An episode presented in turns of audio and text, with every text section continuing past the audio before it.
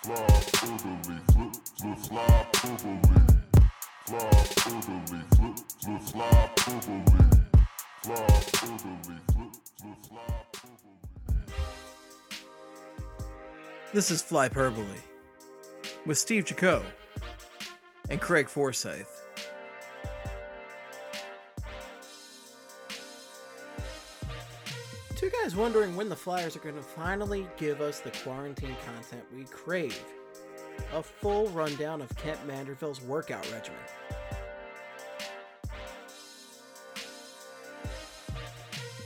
Well, Craig, we have gone ahead and podcasted for two hours already. So let's go do another five hours Let's right do now. more. Yeah, we. I want to break the half day mark. I want to podcast for 12 hours in a day. And if we don't do it now, I'm putting on the table. I want to do it at some point in time. So it's up to you, Steve. If you want to make this a 10 hour podcast, we can. Or if you want to push it off and uh, and wait for that later, we can we can do that next week, something or something. Let's set the Guinness World Record for podcasting length Hey, if we haven't done it already. if we haven't done it yet, yeah. Well, I'll do a little research. We'll find out. But uh, I think we might. Call up those Guinness people. Hello, right. Mr. Guinness. Yeah. What's your uh, what's the record for longest podcast? That's how the conversation's gonna go. Good day, It's gotta be. I mean, it's got to be like a day long, or days long. There's somebody working the loophole where it's like a four day long podcast, but they didn't talk for like a day of it, but they had the machines going. You know what I mean? There's Yeah. got to be. We'll figure it out. Yeah, they're like you know, it's it's producing that thin tape that people read things off of. yeah. It's just that they did that for like two days, and they're like, "Oh, we had the longest podcast." But this is Oh my! this is this isn't you know what we came on here to talk about. Uh, I mean, it kind of is, but where would you would you want to talk about, Steve? We came on here to talk about how I finally watched the entire movie of There Will Be Blood. Oh, nice. So, I hold on. There Will Be Blood, over a decade old, uh, acclaimed Paul Thomas Anderson movie, Daniel Day Lewis, best performance of his career, it's often said. And I, you know, I'm not quite a movie buff, but I watch a lot of great movies and I, I you know, know a lot about movies. And uh, I remember back when Netflix was just discs. Uh, My day, Netflix was discs. They mailed you in the mail really, and it came in a red envelope and it was very exciting uh, i remember renting it and i was living by myself and i was just exhausted and i sat down and i fell asleep real early and i woke up at the end of the movie and i just see daniel day-lewis beating a man to death while yelling about milkshakes. I was and gonna it was the most confused i've ever been in my life. Waking up and hearing i drink your milkshake!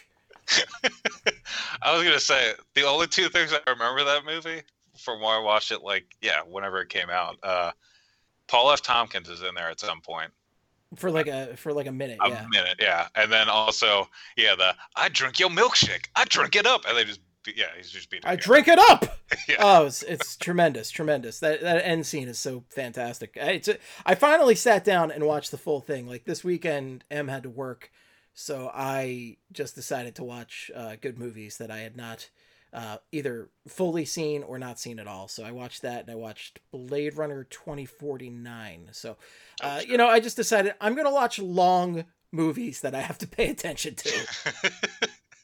that's kind of i mean that's a that's a pretty good uh, approach with the, the quarantine that's what i've been doing i mean you just finished the wire right or you're working through the wire now I'm so it's my second time through the wire. I am Yeah. currently on season four. I think Bill just said, and just for your background, we uh, just recorded a fun.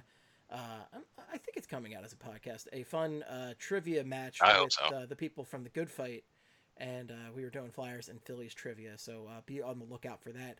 But I think Bill just said he finished season four. I just am starting or midway okay, through yeah. season four of my my rewatch. So, uh, yes. Oh, Uh, but The Wire, of course, a classic. If you have not seen it, uh, definitely watch that and pay attention because it is dense. It is deep. There is a lot going on. Yeah, that was uh that's what I wanted to watch after uh, I watched the rest of the Sopranos here because that is like another really good one of the best shows ever is what they say about The Wire, Steve. So I feel like I should probably They check say that out. about The Sopranos too. Yeah, so I'm just I'm going back in time and making up for. I got to watch those two. Maybe I squeeze in uh, Game of Thrones and then get a fourth one here before we're allowed to uh, go back enough outside. time, so yeah. Yeah, so And uh, now you know all about you know just how badly Tony Soprano needs cold cuts. yeah, yeah, yeah. Now I do. Yeah. Come, where are the cold cuts? My favorite was there was a scene. There was a scene. Uh, I think it was somewhere in season five, but Carm walks in, says one thing to start the conversation, and he's eating a cold cut. And he puts it down on the kitchen counter. He's like, "You lost me," and I'm just like, "It was one line, but you already lost." but just like the the grunt, he's just like, oh, "You lost me," and then he just puts down the cold cut. And just, the Tony Soprano grunts are get great. His uh, terrible, terrible relationship with his son. oh yeah, yeah. That Oh. part's getting that. That part's getting more uh, caliente. What was it? Uh, AJ Have you just seen the the one where he, he slams AJ into like the this like stereo equipment in his room yet? Oh yeah, yeah, yeah. I saw that. Well, I was gonna say I just got to the point where he's working construction now, and he uh, he hooked up with the um, I guess whoever is running the like the W twos The there and everything, the construction, yeah, accounting. Yeah. So yeah, so I got to that part, and I'm I'm looking forward to it. But yeah, the to- like the uh, the the way Tony's like just become. I don't know. His character's hilarious to me now. Like sometimes, like half of his scenes just crack me up. He was singing Steely Dan in one of the episodes. He was just singing "Dirty Work," and I was like, "This is, this is good shit. This is they needed more of that in Sopranos. Just you know, like comedy the Wanna show's going. do your dirty work Yeah, no more. so it's a good show. I would, uh, you know, getting that out there now. I don't know if I'm the first one on record to say that, but Sopranos, good show. I I would watch. the, you should watch the Sopranos. So That, you know, Craig's recommendations, Craig's spicy recommendations. That, that's our that's our recommendations for this week is The Sopranos, The Wire, and There Will Be Blood. yeah. So if you got, nah, I know All I like. stuff from last decade.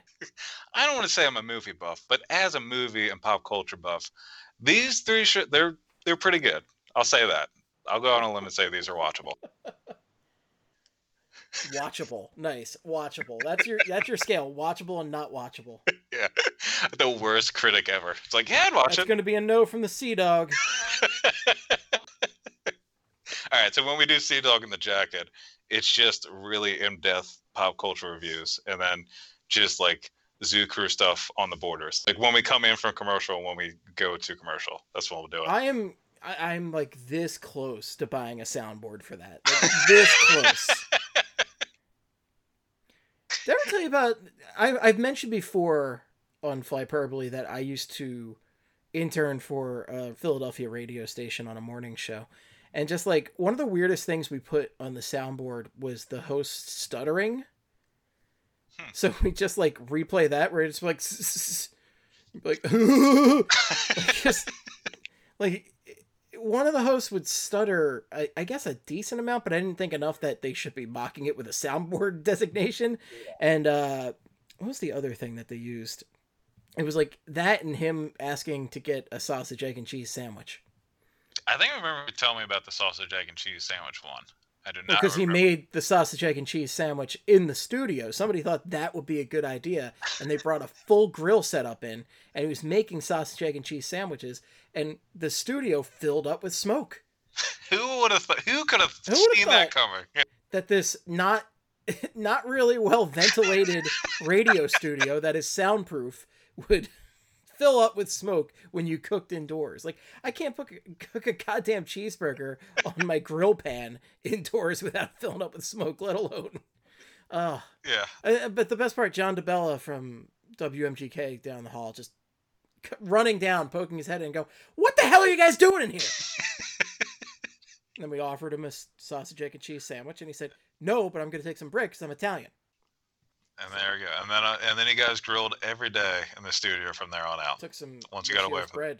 You know, it would have been good, but instead, as the intern, I would just get ten bucks to go downstairs, get a couple sandwiches for the hosts, and get one for myself. You know, because I actually yourself, didn't yeah. make any goddamn money because I was an intern. Yeah, best years of your life, though. Best year. Pretty of my good. life. Yeah. Best, I think, half year. I think I did that for a half year. Best half year of my life. Hey, I learned a lot. I learned a lot about the biz, and you hear that all in this show. I learned the importance of of donkey sauce, and Well, you did meet Fabio, I believe, in that time frame. I did meet Fabio, Which, my birthday uh, buddy Fabio. I don't know. uh, You know, outside of if you had told me somebody had met Fabio, I don't know what my excitement level should be. It's pretty exciting. I know he like was pretty, pretty big pop culture icon at one time, right? Like- yeah, so uh, early '90s, he was on the cover of every romance novel. he was in one of the Wayne's World movies. I, I forget if he was or if they just he was in. He was in a lot of stuff. I He's in a lot of stuff. Yeah, I think he was on Friends at one point. Not that that matters. So, but yeah. the one where they met Fabio. oh yeah, that would be. Yeah, you're right. Fuck, I forgot about that one. Yeah. I'm still thinking about There Will Be Blood now. Daniel Day Lewis. The one where there will be blood. Yeah, I'm just thinking about that line and how dramatic he was. I Phoebe drink it up. gets Phoebe gets into the oil business. I take your masseuse clients. I take them up. I just start. Chandler gets beaten to death with a bowling pin. It's Could a I controversial episode. That's all it is. And then Ross, uh, Ross ends up getting divorced from Daniel Day Lewis. It's a whole thing. So It's a whole thing. Yeah. I can't even begin to describe the plot of the one where there will be blood. this is this is good stuff. This is. I, you want to just do this for another hour? I mean, there's don't- it's the I- same old fucking shit. I, I, mean, would do Sea Dog in the Jacket for the next hour. I'm telling you, I would do it. But we got we got these very important hockey updates. the people come guys. here. Yeah. You've never heard more vital hockey updates than the ones you're about to hear. We're gonna do that, and then we're gonna go through the Eagles' schedule, which is definitely totally gonna happen. They're gonna Mhm. play every game. Mhm. There's gonna be fans. All of that will absolutely happen. I feel like I feel like the NFL. I, I feel like next season they're just not going to have fans, but they're still going to do all the games. And I feel like the NFL is not going to miss a beat. I- feel like everybody wants to watch the games at home, maybe they lose a bit, a little bit on ticket revenue. Maybe that does hurt them. I don't know. That might hurt, but I think uh, they'll be fine. Anyway, yeah, let's talk about this fucking news. I was Uh, gonna say the stadiums might lose out on twelve dollar beer revenue. Yeah, uh, yeah, that's true. Yeah, okay, so maybe they do need the fans. I don't know. One of my favorite Paul Rudd lines from uh, the Forty Year Old Virgin, where he's like, he's like, "Oh, it's nine dollar beer night." And that movie came out how many years ago? so the price has only gone up from there. Yeah, That was a pretty good movie though. yeah, that's a good movie. Um, yeah, we could we could talk about that, and uh, we'll. I, I just wanted to mention there was a three hour schedule reveal show for the NFL today. Three hours I mean, there's to reveal a goddamn schedule, and it's just you know you almost have to admire how the NFL has just completely taken advantage of the lack of other sports to just yeah. put oh yeah. any crap on there. Like it, it's, I have to admire it in a way. Whereas the NHL's like, nah, we can screw this up. We know how. oh yeah. Gary Bettman took this as a personal challenge to find a way to screw up the league more during the COVID crisis. Yeah, Bettman saw what the NFL did. The NFL, a league in their offseason, a league that routinely garners a lot of attention towards their draft. Uh, and the draft is, I, I think you can easily say the NFL draft is more important than the NHL draft to an extent. feel like in the NFL draft, all the players you're picking are going to play snaps for your team that year. That's not happened in the NHL. So the interest in draft in the draft for fans of the NFL is a lot more than the NHL. And uh, but all this went on. NFL apparently set highs in uh, viewership for the draft, and Bettman was like, "Oh, we could do that." And uh, it sounds like they're thinking about it, and it sounds like to this guy a terrible fucking idea.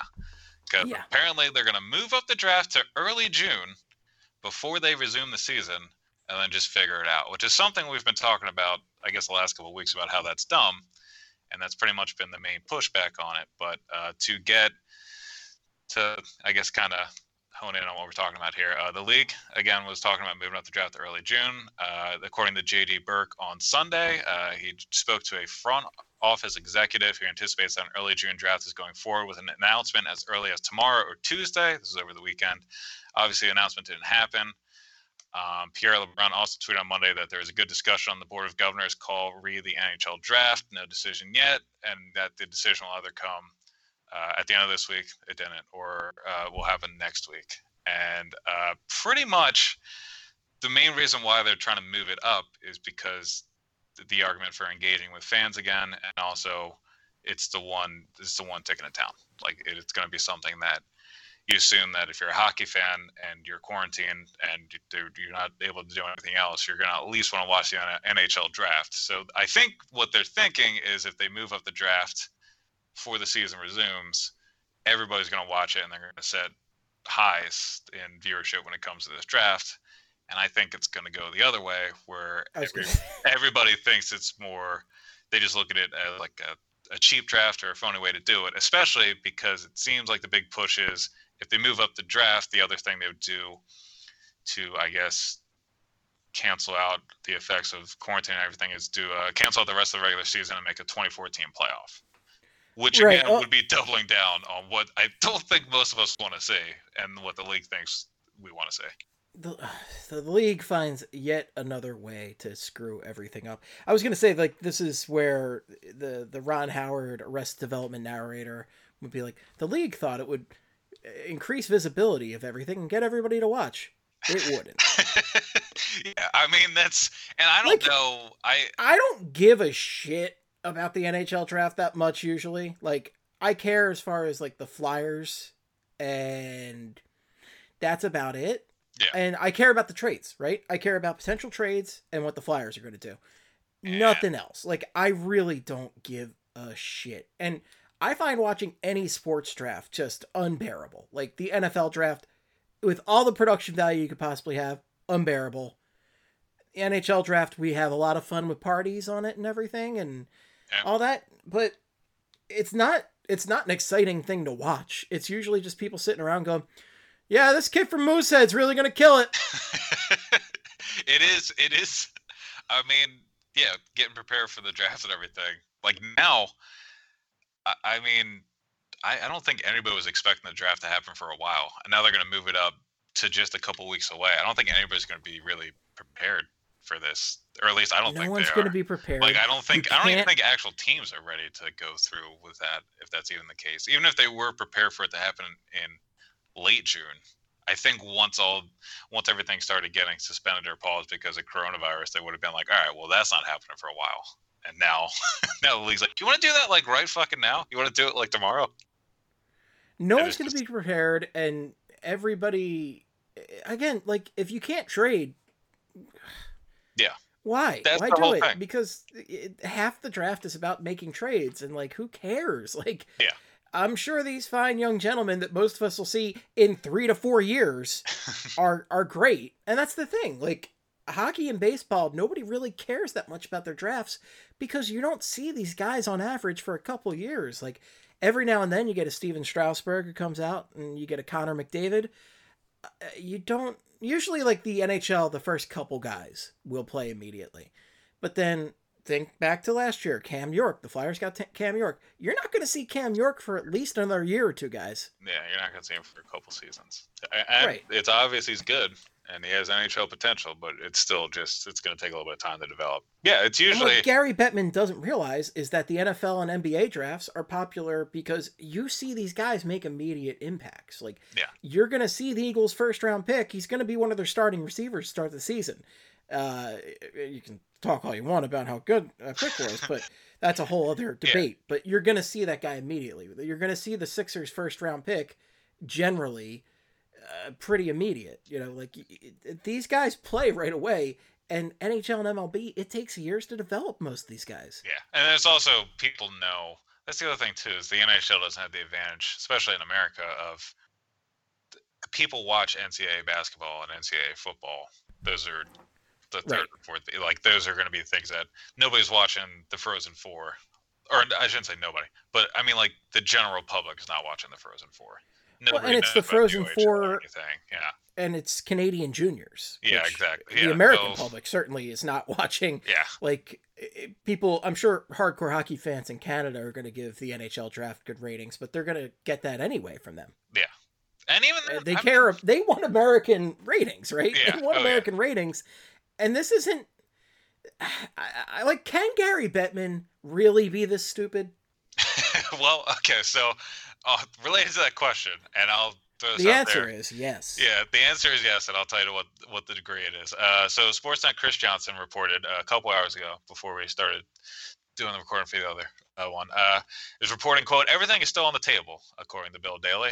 And uh, even though the momentum has slowed down for the league going forward with an early June draft, I like how the momentum has slowed down compared to the GMs and players being like, no, we're not, don't, no, don't do that. I'm pretty sure that's what happened. And now they have to pretend like there wasn't backlash, but we'll find out. Um, but also from Johnston, many believe there's a foregone conclusion late last week after Daly sent an eight page memo to teams touting the benefits of an early draft. But after a Monday call with the league's board of governors and other discussions, there continues to be an internal debate about what direction to take.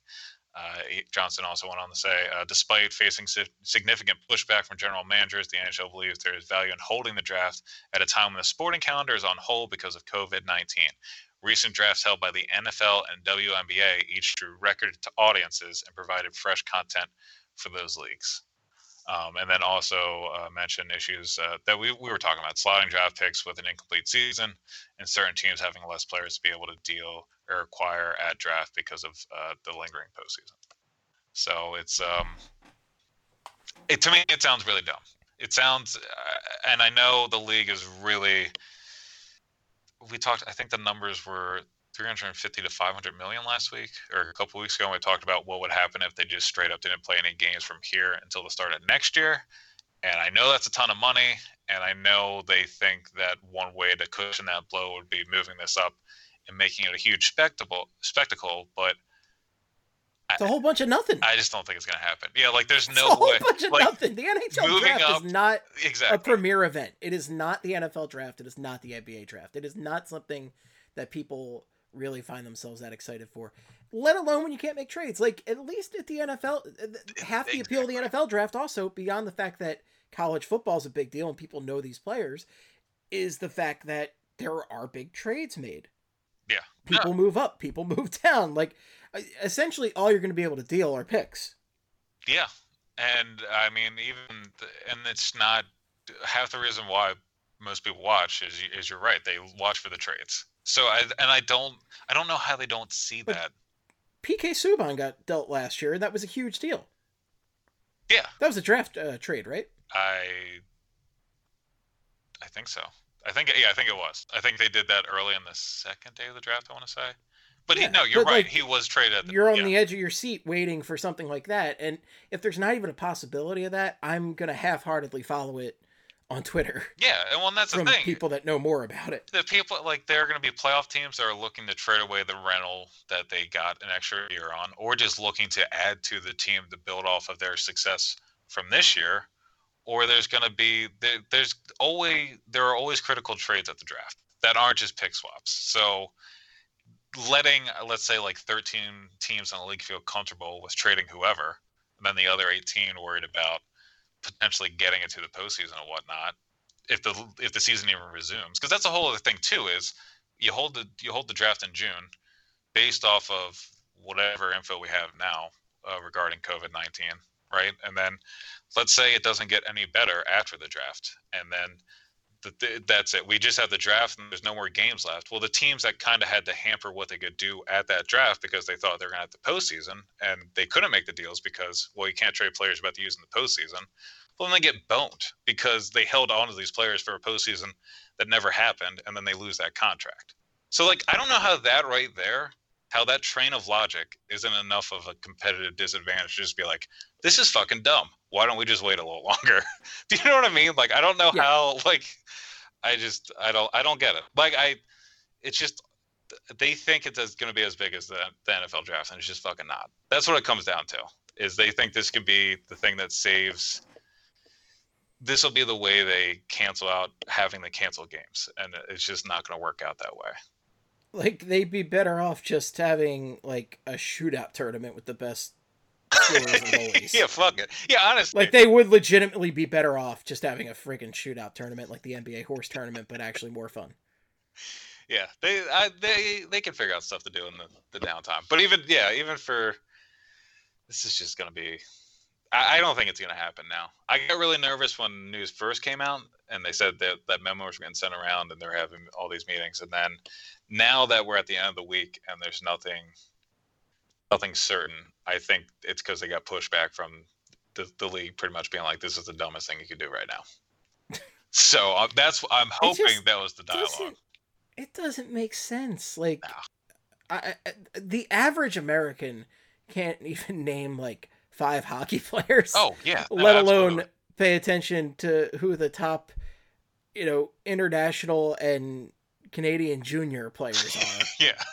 No, but no, the casual, like the person that usually only pays attention to the NFL and NBA isn't going to be like, oh, the NHL draft is uh, moved up a couple weeks. Oh, I can finally see where Alexis Lafreniere is going to go. It's like, no, that's not that's not what happens. Like they don't even fucking know who that is, and they probably won't even know who that is when he comes to the league in three years and is a dominant rookie. So like, it's just not. man can we talk about can we talk about Lias Andersson for a bit Yeah, uh, yeah, like who even? I mean, Leon Draisaitl. Like, let's say this was the 2014 draft. Is Leon Draisaitl gonna make news if, like, if this was the players from the 2014 draft were put here? Le- Leon Draisaitl goes third overall. Is that even gonna move the needle for anybody outside of the NHL? Like anybody that doesn't pay attention to hockey, do they care? Like who went third or fourth or they don't even know who went first. So it's just it's a terrible idea. IMO. IMOO. It sounds like in, in your humble opinion and you actually know some of these people like you actually know I know a few. well, I was gonna say the other thing too was this year was a you know once I saw the Flyers were getting better, and I thought we would be writing about you know postseason stuff around here. I was like, well, the draft isn't going to be as crucial early on. Uh, people aren't, especially Flyers fans, after years of just being able to read about where we can spend our first round picks. I think a lot of people were just excited for actual playoff hockey. Well, So little did you know that you'd be talking about Quinton Byfield. yeah, little, little did I know that they're going to move up the draft earlier on. So I'm gonna, I'm still going to do research. I mean, I'm gonna when the draft is coming up, I'm going to do a ton of research, and I'm going to start doing it now. But I know a lot of the names I couldn't tell you anything about. Alexander Holtz. Couldn't tell you a single thing at that. I'm just reading down. I'm going to guess I- I- German. I didn't know anybody until just now. I still don't know anybody.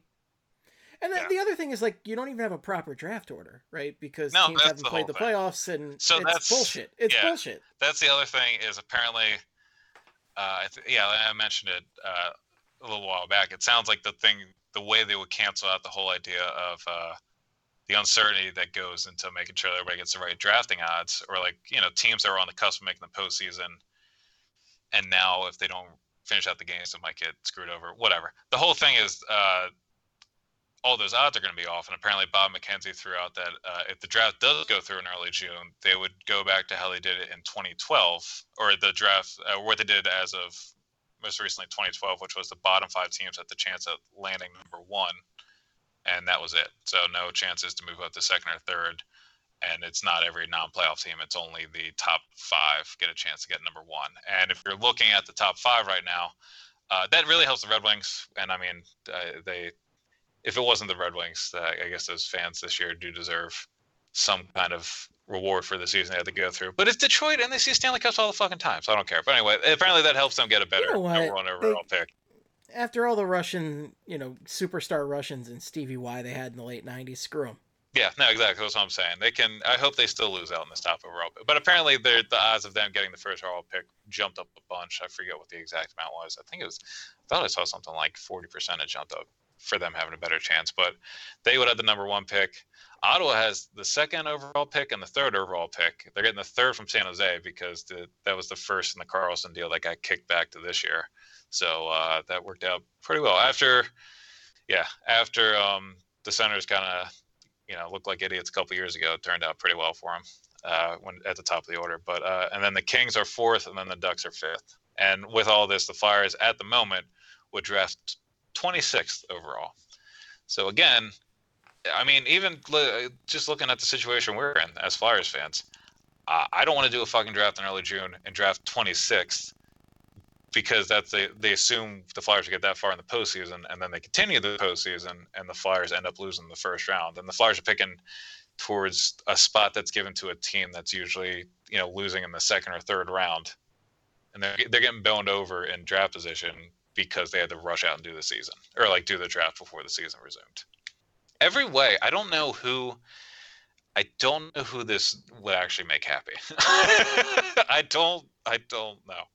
It doesn't even make the prospects happy because it's not like I- they're going to join the teams any sooner. Yeah, like it's still yeah. This would just lock up the fact that they're not going to be able to sell. They would have to do like what everybody did at the NFL draft and just kind of can't go out and celebrate that night after you've been drafted. Like uh, you just kind of stayed at home with the family, which I guess is fine, but it's still not how most of these guys probably envisioned the night that they were drafted. They're you know. I mean, we saw that with the the NFL draft, where those guys were just kind of like, okay, yeah, guys were like, oh, I'm not gonna go. Okay, I'll just sit here and you know play Scrabble with my family until I pass out in a couple hours. like that was what they were doing on on all those picks. So I don't know. That's uh, so that's what the draft. So that's a lot of stuff going on with the draft. Uh, sounds doesn't sound great. Doesn't sound like a lot of uh, anything we want to hear about. Uh, also, what we don't want to hear about is uh, the league is still trying to figure out a way to address the issue of testing players when they come back. Um, and this is from the Nicholas J. Cotsonika from NHL.com. Uh, Bill Daly said, "quote We're going to need to have access to testing, and we're going to make it a point that we're not accessing testing even in a private way. If testing is available." If testing availability is an issue in the community, we will not test asymptomatic players ahead of symptomatic people who are unable to get tested. It's just something we will not do. So again, I think we touched on that last week. The idea of even if you could manage to get the testing done for the players, there's still probably going to be players that are pushing back on the the moral dilemma of that of you know should we be getting tested every day just because we play hockey compared to people that probably need tests that are showing symptoms out in the general public. So apparently the league isn't going to move forward if that is an issue, like if they are kind of using privilege to get these tests over just people out in the community. Um, yeah, because that's a PR disaster. that is the fucking yeah, uh, yeah. In case you know, if the other stuff wasn't enough of a PR disaster, this is also a a, a real world idiotic PR disaster situation. Um, and then um, he also said there are a number of potential solutions that are pitched to us and to other sports leagues and to other organizations every day. And I say it's an important part of the process in terms of making sure you thoroughly vet that and understand the understand the testing solution you're embracing. Um, Daly also talked about how much how a bunch of the cities approach the league about being hub cities, uh, and Cotsonika included uh, Edmonton. Uh, he also talked about a community would need the capacity for a testing program, along with a first-class arena, practice ice, hotel capacity, and the ability to secure access. Uh, went on to talk about making sure local health authorities would support the decision to make them a hub city. Um, also, Daly emphasized uh, the league understands players' concerns about how being away from families for their player or players being away from their families for an extended period of time and uh, how there was pushback on that. And he said, "quote We don't expect them to be isolated and away from their families for a four-month period of time, or a three-month period of time, or even a two-month period of time." He said, "We understand the important importance of kind of family interaction, and we'll find a way to accommodate that." So, uh, also, I don't know how you're doing this if they're not away for at least two months. Oh yeah, I mean, uh, you know, it, you got to lock those guys up together, quarantine them away from the rest of the world except for Yeah. each other for two months. Well, I was gonna say like they they don't want to do that, but at the same time, uh, let's say you're on the Colorado Avalanche. Uh, I saw that they were doing trying to do a hub city for each division. I think they're talking about Minnesota for the Central. So uh, if you live in Colorado now, you're not going to be flying back and forth. I guess like after every game or after every practice or every couple days. So you're gonna have to be Especially isolated at some point. Trying to prevent COVID. Yeah, yeah, yeah. So this is uh, like it's just the league is gonna lose money, and I and they're just It's to lose money about it. regardless. Yeah, It's they're gonna- how much they lose. yeah Honestly, they need to think. They need to think about what's best for the game, for getting attention to the game, and eh, producing like if they could produce hockey, producing exciting hockey, even if it's just television cameras and Yeah. nobody in the arena. But also, like they need to have perspective. Like nobody, people give a shit about playoff hockey. People don't really give a shit about the draft. people care about playoff hockey until a Auston Matthews or a Patrice Bergeron or a Claude Giroux get COVID nineteen, and the league has to either deal with they keep playing with COVID nineteen in games, or this postseason that you have to rush back up and get running is now going to be uh, a Claude Giroux- Giroux-less Flyers against a Pittsburgh Penguins team without Sidney Crosby and Evgeny Malkin. Like, Well, I, I think if they they start any of those up and a player gets COVID, like I think they're just pulling the plug. Well, see, and that's well, I mean, you would think, but then I just I don't know.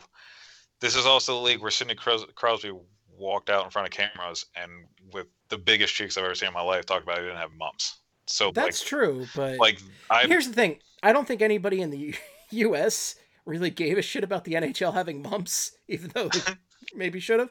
Uh, whereas COVID's a worldwide pandemic, and yeah, all eyes are on you. Like, you remember how it was with Rudy Gobert? Like that was a complete yeah, like true. instant disaster. And the NBA, as soon as the Rudy Gobert news came out, the NBA was like, "No, we're, we're done." Yeah, yeah, exactly. Yeah, and and the NHL, to their credit, I thought, I really thought the we need to make some money aspect of the NHL was going to come out then, because I thought Bettman was going to try Oh, to I- keep the keep them as I the think out for a they- couple days. Yeah, I think they explored all avenues with that, and they Yeah. they tried. yeah. That announcement didn't come until the next day, so I I know they were kicking around for it. They had to have been kicking around because, and if you don't believe that, um, let me remind you, we're talking about moving up a fucking draft a couple weeks earlier to early June when we're not sure when hockey's coming back, and then possibly just you know playing all these games in like three or four towns. So it's uh, I just I don't know what I don't know what the league's thinking. I guess I I, I get I get their line of thinking, but at the same time, th- this just can't be. I, I don't. I really fucking hope they don't do the draft this way. The draft, them moving up the draft hits me in the worst way more than even a 2014 playoff. I think, like that, because I don't know. It, that's just like the peak of stupidity for the league. It sounds like, which is Oh yeah, amazing. But uh, uh, also, not the NHL getting impacted. Uh, the KHL, even though they did, uh, I guess, pause the season or cancel the rest of the season around the same time the rest of the leagues were uh, announced that the Gagarin Cup will not be handed out this year and no champion will be named in the KHL. And I believe that's the first time in KHL history that won't happen. long Uh, and storied history. Long and storied history of a league where uh, Oscar Bartulis is still playing. And then also, Joe, I thought this was pretty big news. Uh, Joe Thornton shaved his beard. That's probably the biggest uh, COVID 19 related stuff because I guess he was bored. And uh, I will say I've gotten bored enough where I started shaving my beard too, so I can uh, grow it in thicker. So there's nothing else to do. It's Like, devastating news about Jumbo Joe. I yeah, mean, I that mean, was he a forest of a beard, beard. Yeah, I mean, Yeah. there he. I was trying to think of like we could go through and pick out like attributes for players, like most distinct attributes in the league, and I feel like Joe Thornton's beard would be at the top of that list. Joe Thornton's beard, like Zdeno Chara's height, uh, Brad Marchand's nose, uh, like things like this, like you know. And uh, but Joe, eh, Jumbo Joe, uh, shaved it all off, so that's that. Uh, what else? Uh, JVR had a kid, Steve. Moving away from COVID nineteen stuff, JVR had a kid. And, Hooray. Uh, that's exciting. And uh, J- well, J- JVR's wife Lauren uh, gave birth to a kid. JVR didn't do too much. Uh, they had a girl this week. Congrats, Named it congrats to the the VR family. the VR family. Yeah. The VR family, and I just need to know when's that kid going to start scoring goals? yeah, uh, Scarlett Everly Van Riemsdyk already very con- inconsistent in being a baby. Sometimes she cries, sometimes she doesn't. I need to see her crying all the time to know she's a baby. You know how it works. So she'll I work on hear that. I hear that she could be a very streaky baby. Yeah, she's yeah she's a streaky crier. It's not it's inconsistent. So uh, she's got to work on that. Parents want a routine of when and when she'll be awake. So, uh, but that uh, yeah. So JVR had a kid, uh, little JVR, L LVR, I guess, little Van Riemsdyk. So LVR, yeah. congrats to them.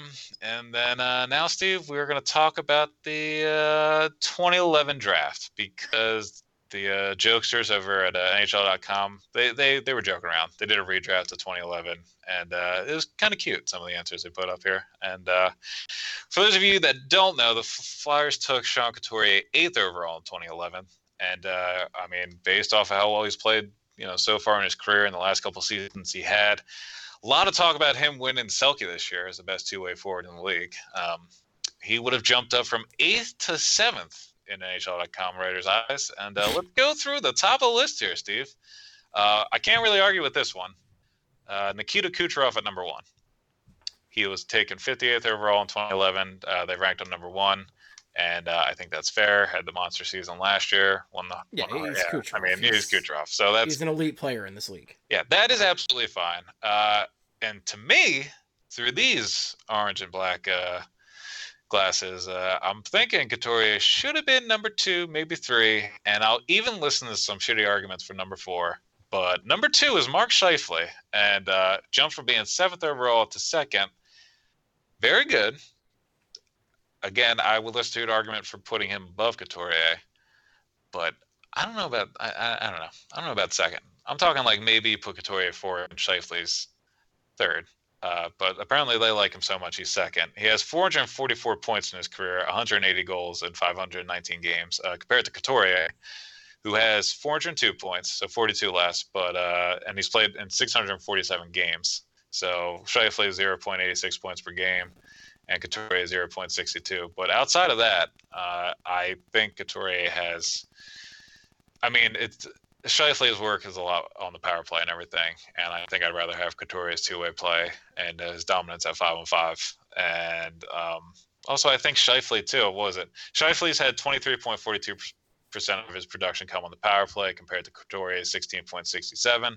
Scheifele's been doing a lot of work on the power play. A power play that includes Patrik Laine, uh, who has forty three power play goals over the last three seasons, which is good enough for fourth in the league, and Blake Wheeler, who leads the entire NHL with 83 power play assists since the start of 2017-18. And I know Scheifele plays a role in that, but he's also been getting a little bit of help on that power play. Um, so I think those would be my biggest arguments for why Sean Couturier should be higher than Mark Scheifele here. That's all. I mean, again, I know we're biased, but I I don't think Scheifele should be second, considering uh, they put Gabriel Landeskog three, which I don't really get either. I think he should have dropped a little bit further, dropped from two to three. Uh, Johnny Gaudreau is fourth. I don't know.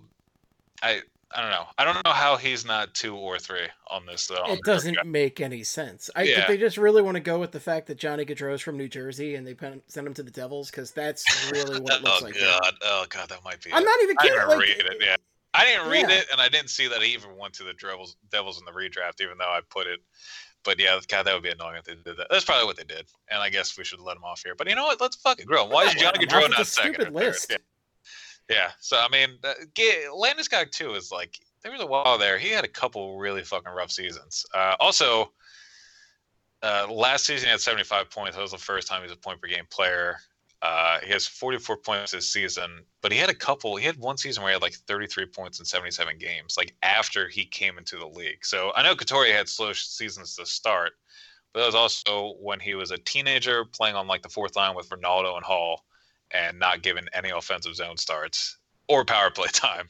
And he's kind of grown into who like Landeskog was. Came in, was fine, and then just had a couple seasons where he just wasn't like wasn't relevant. So keeping him at three is interesting. Gaudreau four, Jordan Binnington five, fine. I mean, you know, jumped from 88th to fifth. Um, he's got he's 30, 13, and seven with a 9-12 save percentage and three shots this season. Um, last season You is the reason Jordan why he's what's that? You hate this guy. Yeah, I mean, but I get it. Like, I mean, I guess he like he had that ridiculous season last year, and he was the reason why the Blues won the cup, pretty much. I guess so. I, I get it. You know, I'm not going to make that argument that he shouldn't be up here, but I would say that, uh, I you know, that whole thing with the Blues last year was I.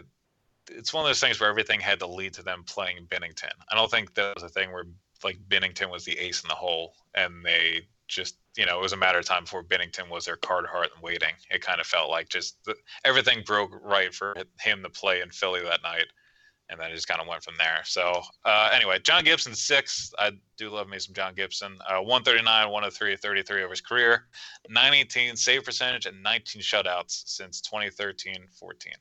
Uh, and you think about how bad some of these fucking Ducks teams have been. Uh, and Yeah.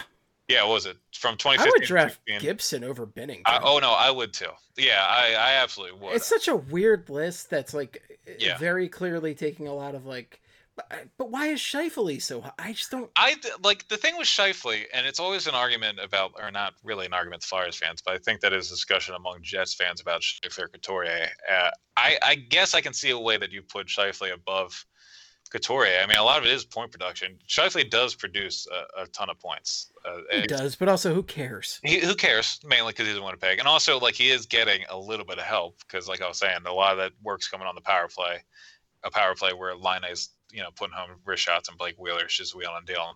Oh man, I didn't even mean to do that one, but yeah, that's, Oh, yeah, I wasn't even going for that one. That was an accidental dad pun right there. So, uh, but but yeah, I take John Gibson too because I think some of these Duck teams, uh, what was it last season and this season, it's just he just gets caved in every night. And uh, the stat I found was from 2015-16 to 2017-18.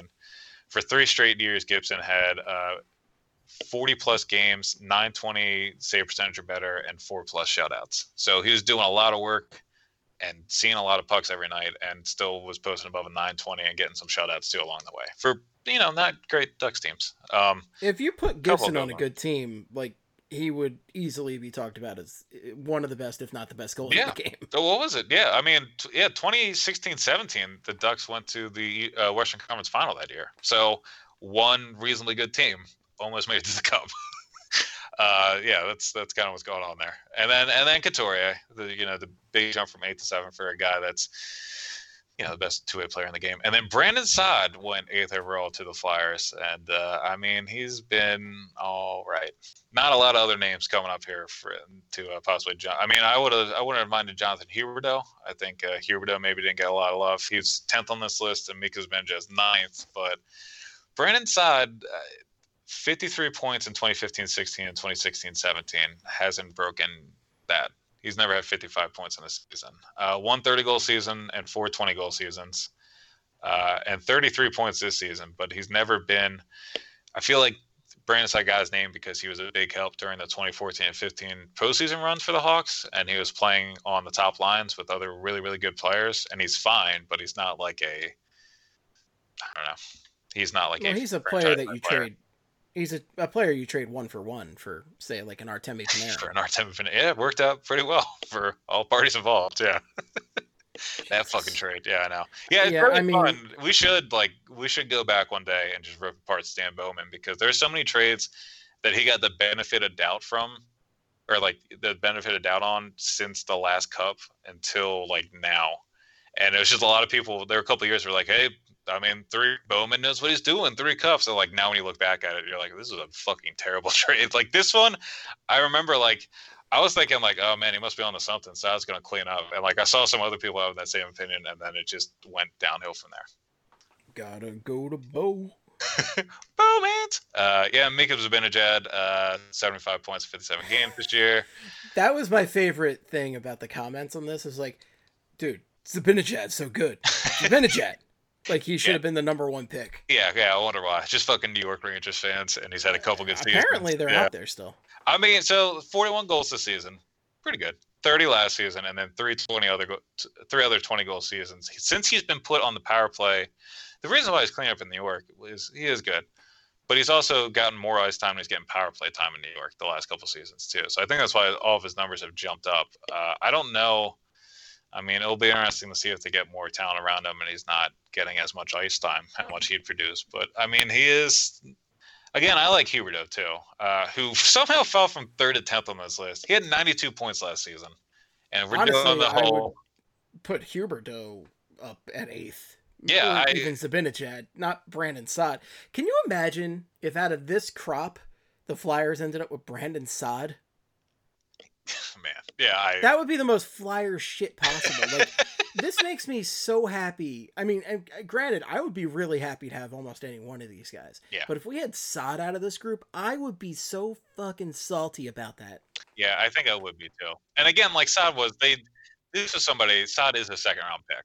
Like he was the, taken 43rd overall. They moved him up. He's fine. Yes, yeah, he's fine. That's a, that's the thing. It's like he was a good, he was a good like support player for those Hawks teams, and he's he is fine. Like he keeps getting 20 goal seasons, but he's not somebody who I'm like, yep, top 10 pick right there.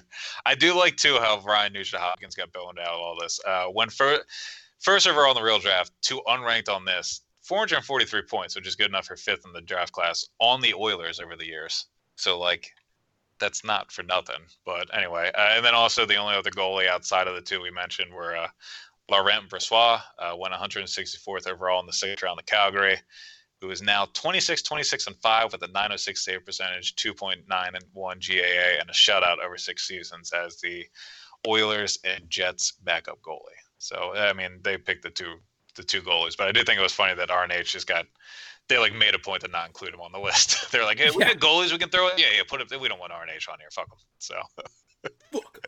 Fuck 'em. Yeah, but I mean, so you got any uh, you got any major uh, gripes with this? I mean, the Scheifele one is really the thing that stuck in my craw, but we are Flyers fans, so that's why I, was, I put all these numbers down for that.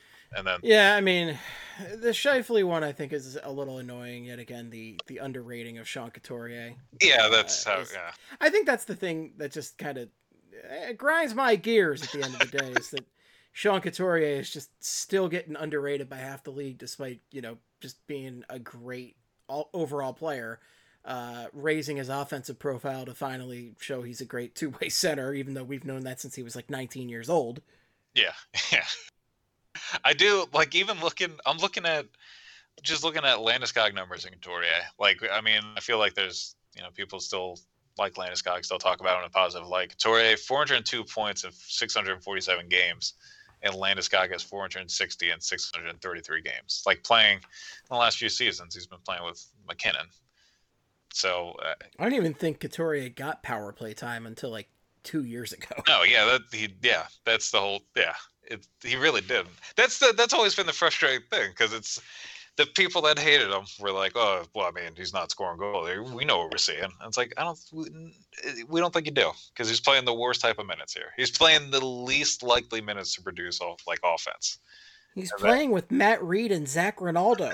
know, while starting in the D zone and no power play time. What would you expect them? Like, what what were the numbers you would want to see for that? Do you think that 20 goals are going to happen in that way? No, but it is what it is, and uh, can't go back in time. It also- Dave.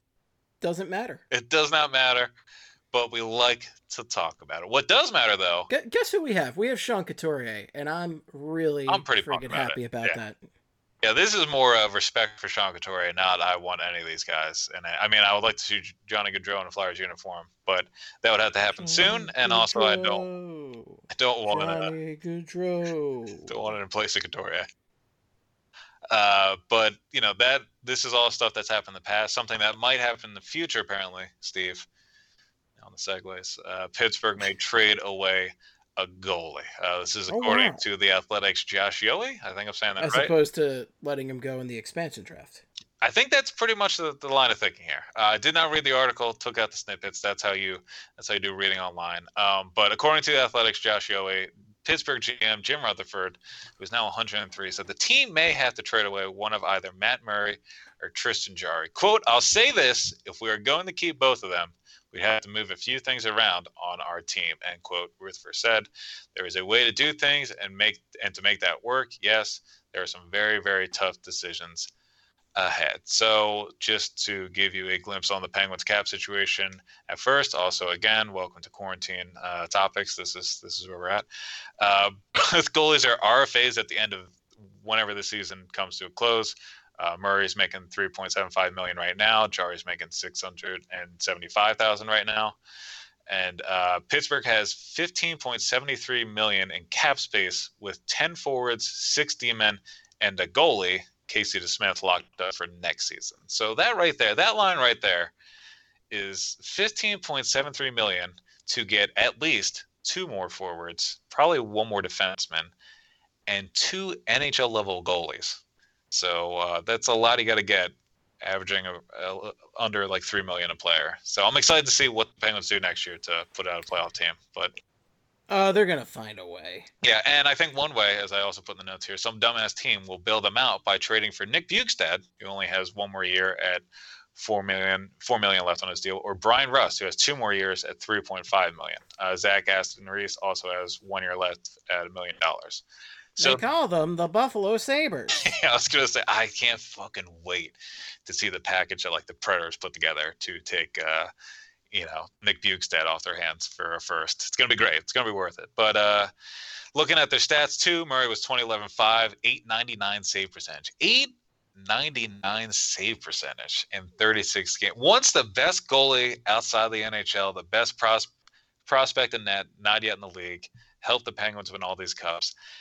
899 save percentage. Sounds like five of the Flyers goalies from uh, a couple years back. Sounds yeah. That if that's not Mike McKenna, and then also uh, nine. I, I did want to put down his uh the good numbers for Mike. Nine, McKenna would be overjoyed to have an 899 NHL save percentage.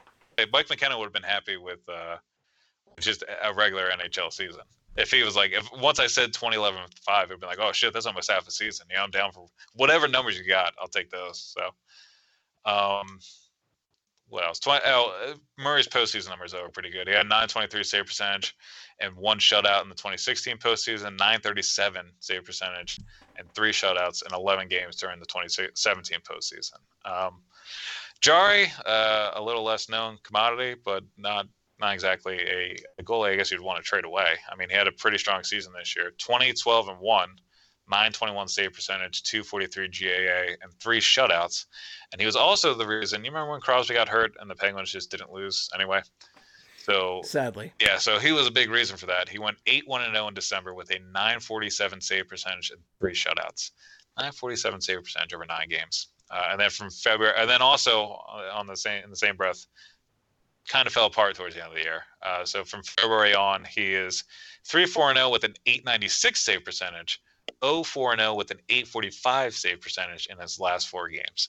I'm very happy that right now at this point in time, this is when they have to pick which one of these goalies to pick because there's, I, I don't know. It sounds crazy to me that they would walk away from Murray, but at the same time, he's been real bad. Dude's been real inconsistent. Yeah, like he's yeah, like I think his numbers last year were fine, but then he just he started out real bad last year. Yeah, like he and I mainly know this because I had him on a fantasy hockey team, and I think it was the BSH league actually, and I had a rough first like few weeks because Murray was just so goddamn bad. And I yeah. almost dropped him for my yeah. team, and then uh, I remember he came back on in the second half, and and uh, the team was much better.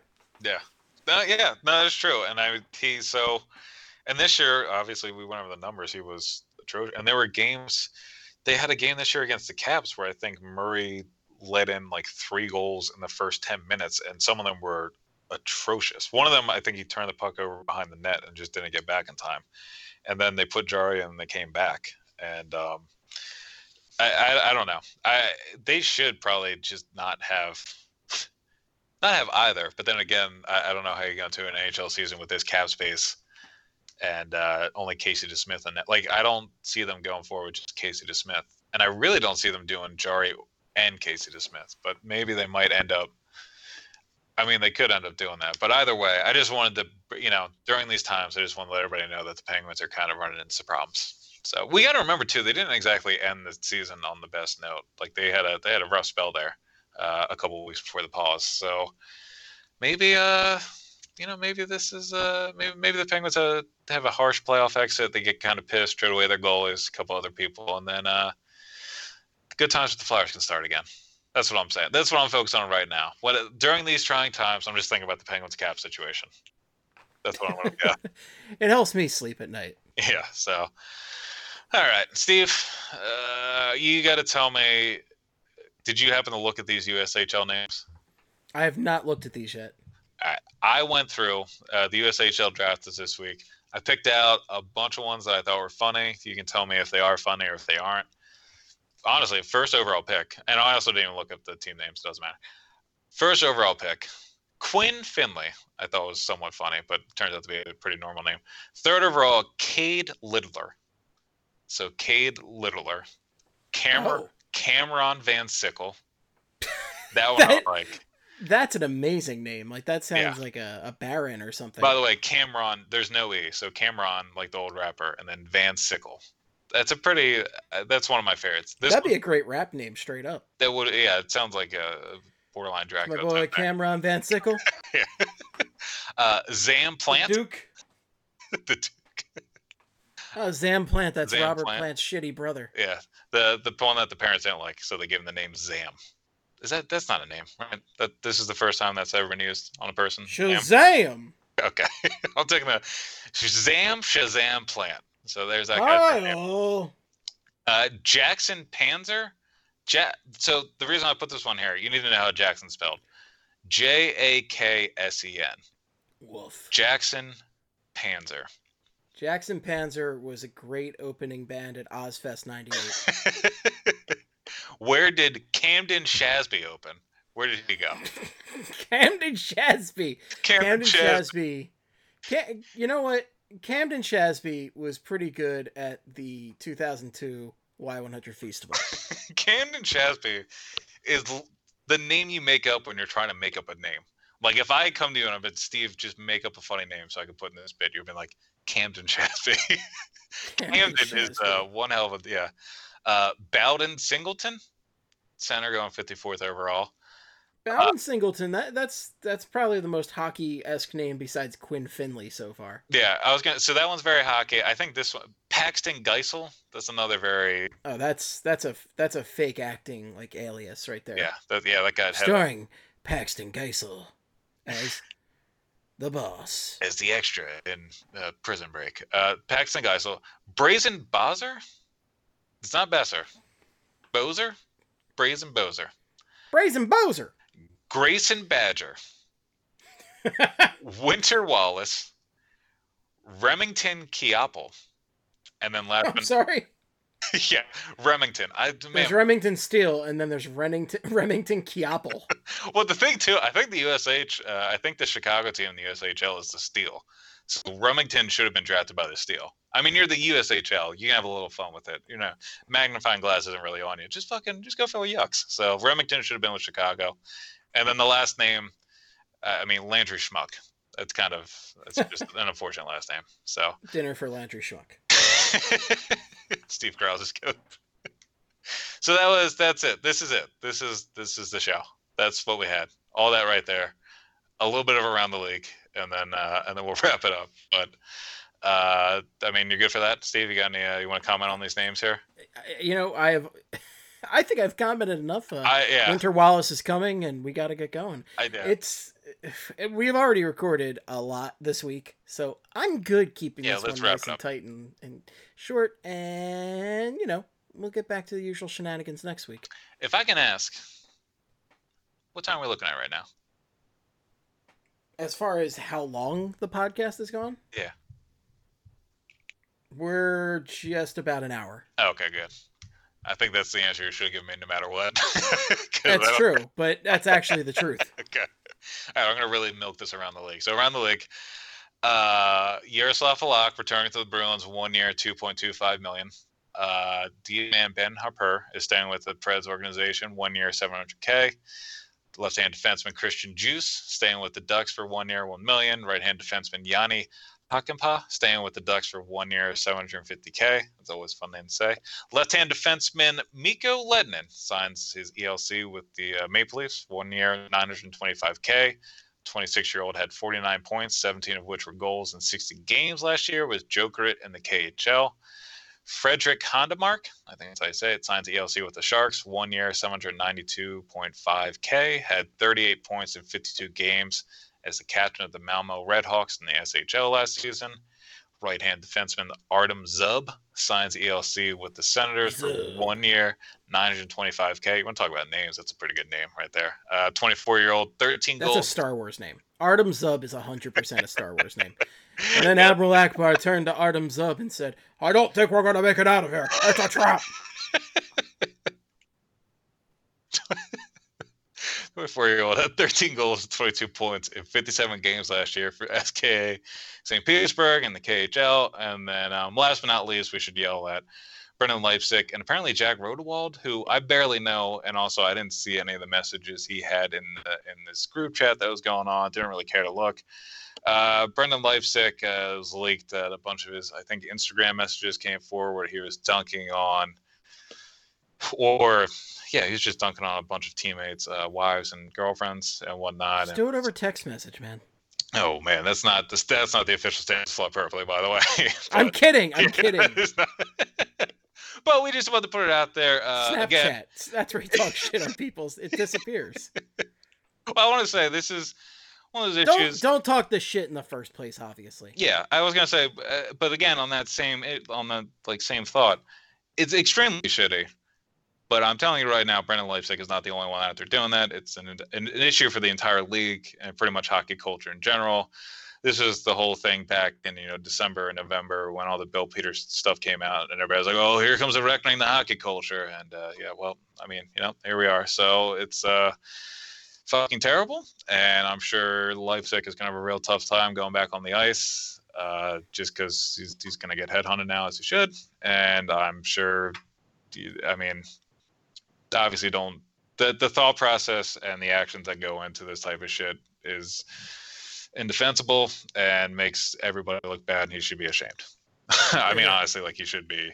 But I don't, I don't think he. I think it's a classic case of he's only apologizing because he got caught. Oh yeah. So we'll see. We'll see if he if that changes. We'll see if more players are getting caught with uh, in these situations. But um, yeah, he's a real piece of shit, and hopefully, uh, hopefully he is not the Tyler Pitlick replacement next year. That'll be a real bummer. If because he's been bouncing around teams. I don't know why. Shame. Shame. Properly shamed Leipsic here. Getting a little bit of that sea dog in the jacket action going in here. That's soundboard action right now. I just gotta invest. That's all I gotta do. And speaking of investing, that is the show. So thank you for investing your time in about six hours of podcasting we've got on the board this week. What Uh, what a freaking transition that yeah, was. that was uh yeah, I'm glad I'm Be- leaving out on that one. Yeah. Before we, we exit, uh, just a couple quick shout outs. Uh, David Rothenberger asked for a uh, birthday shout out. So, birthday shout out to David. Thanks for listening. Happy and, birthday, uh, Dave. enjoy all those great uh, those great Warrington, Warminster haunts. I, I don't know anything about the area, but you do. Oh yeah, I could I mean, you know, there's not much you can do now. But uh yeah, I got nothing. Yeah, happy birthday. And uh, Julia P on Twitter also said, "I gotta say for about last week's show, I gotta say as a German, I really enjoyed y'all trying to pronounce the DEL names. yeah. I enjoyed that entirely too much. That so was a pretty uh, yeah. You know, we might have to good do that. One of these, uh, the next week's uh, fuck. Or I mean, not even fuck. Uh, next do KHL. Yeah, we might just go through KHL and like EBL, EBEL names and that type of shit, and uh, figure out who's still there. So we can do that. Yeah, we can do that. Sounds good. Uh, if you do have feedback like these uh, these fine folks, the best place to give it to us is on twitter.com.org.edu.ca. You can reach Craig at Sports Are Bad. The yep, that that uh that he can. Yep. All right. I don't want to keep saying. No, no, no, you're fine. yeah, You don't have to plug yeah. anything. You can just say, "Yep, cool." Yep. yep. All right. Yep. All right. All right. All right. You can reach me at Flyperbole or at Esteban. But for your hockey needs, make it Flyperbole. Uh, you can also follow BSH Radio and Broad Street Hockey. Follow Broad Street Hockey, like Broad Street Hockey on Facebook, all that fun stuff. And uh, be sure to rate, subscribe, and listen on Audio Trough and uh, Scotty, Scooty Loots, uh, Podcast Loops, all that good stuff. Scooty Loops, podcast loops. Yeah, The worst offshoot of Fruity Loops ever. Like just it absolutely is. Well, because it murders you at the end of the day. and uh, Kurt uh, tweeted at us. You know, we all know we all know Kurt. Yeah, Krutza, yeah. Uh, just saying, uh, Guy Fieri's raised over twenty million dollars for out of work restaurant staffers. So Guy yeah, Fieri. that's some He- proper donkey sauce right there. I was gonna say Guy Fieri is probably the only person holding this country together right now. If I could be honest, like I mean, true. it's being held together with the donkey sauce because we all know it makes your arteries like glue. he is connecting every owner of a diner, drive-in, and dive from the west coast to the east coast. And honestly, I'm happy that we jumped on the Guy Fieri train last year, and uh, I hope it never derails. So uh, I'm just still holding out hope that I win that Fanatics All In challenge, and you see me on an episode of Di- Diners, Drive-ins, and Dives. I don't want to. I don't want to, you know, give you too much pressure here, but that would be huge for us as a podcast if we could make that happen somehow. Just Be you really though. good for the brand. It'd be amazing for the brand if you could somehow get on there. So make it happen. Ugh, gang, that's all we got. Uh, be sure to uh, check out Flyperbole Under Quarantine, uh, the early week show where we talk about a single Flyers topic. And we're still talking Flyers on there somehow. We have talked Flyers more on that show than we have the entire podcasting careers that we've had. yeah, I don't know. It is kind of weird how the quarantine's impacted that and this. Like it's uh like the fucks are becoming the uh the longer episodes now. It's amazing. Yeah. Uh, and also, we did a really, really long and fun uh, podcast trivia uh, exchange with the great people over at the Good Fight. So Yeah. be sure to check that out when that comes out. That'll be dropping on both the BSH feed and the Good Fight feed. So uh, great to hang out with all of them tonight and uh, dish some Phillies and Flyers trivia out there. yeah, technically I was on that podcast. I was there technically speaking. And my Craig was on a dial-up modem. Yeah, it was a whole thing. I had to keep running outside looking for a signal, and then I had to like do a little bit of air traffic control. To, it, it was a it was too much for my uh, computer and internet apparently. But I I made some shitty jokes. You guys know what I do. Uh, so I did Your that. CompuServe wasn't connecting properly. so yeah, yeah, you'll hear me make like eight remarks, and then people just making fun of my internet. So that's it. It's good time though. Good ten. It is good tangy ten. That's okay because didn't to see your video where you can see it like, like you know when you accidentally see something in standard def when you expect it to be in high def and you're like, what the? That was that was great tonight. Oh really? it was bad. Oh man, yeah. So there you go. Oh, Shit. oh man, you oh, know. But Yeah. hey, you looked like Carson Wentz through all that. Thank, thank you. That's all I was looking for. That's all. Not Carrot Top, just Carson Wentz. That's Carson Wentz. All right, folks. Thanks so much for listening. Stay safe. Wash your damn hands. Stay inside. I know it's tempting with this nice weather to get out, but stay inside for your own good and for the good of everybody else. And until next time, good night and good hockey. Wow, wow, wow, wow, wow, wow. Wow, wow, wow, wow, wow, wow, wow. Wow, wow, wow, wow, wow. Wow, wow, wow, wow, wow, wow, orderly, flip, flip, orderly. Orderly, flip, flip, orderly. Hello, everybody. This is Flyperbole. It is a podcast about hockey, mostly the Flyers, but also other hockey things, like other hockey teams that play the sport of hockey. Steve, but not Steve Hartnell, and Craig, but not Craig Ruby. No, this isn't all those hockey guys. These are the guys who watch the hockey sport. Yeah! flip flop, purpley, flop, purpley, flip, flip flop, purpley.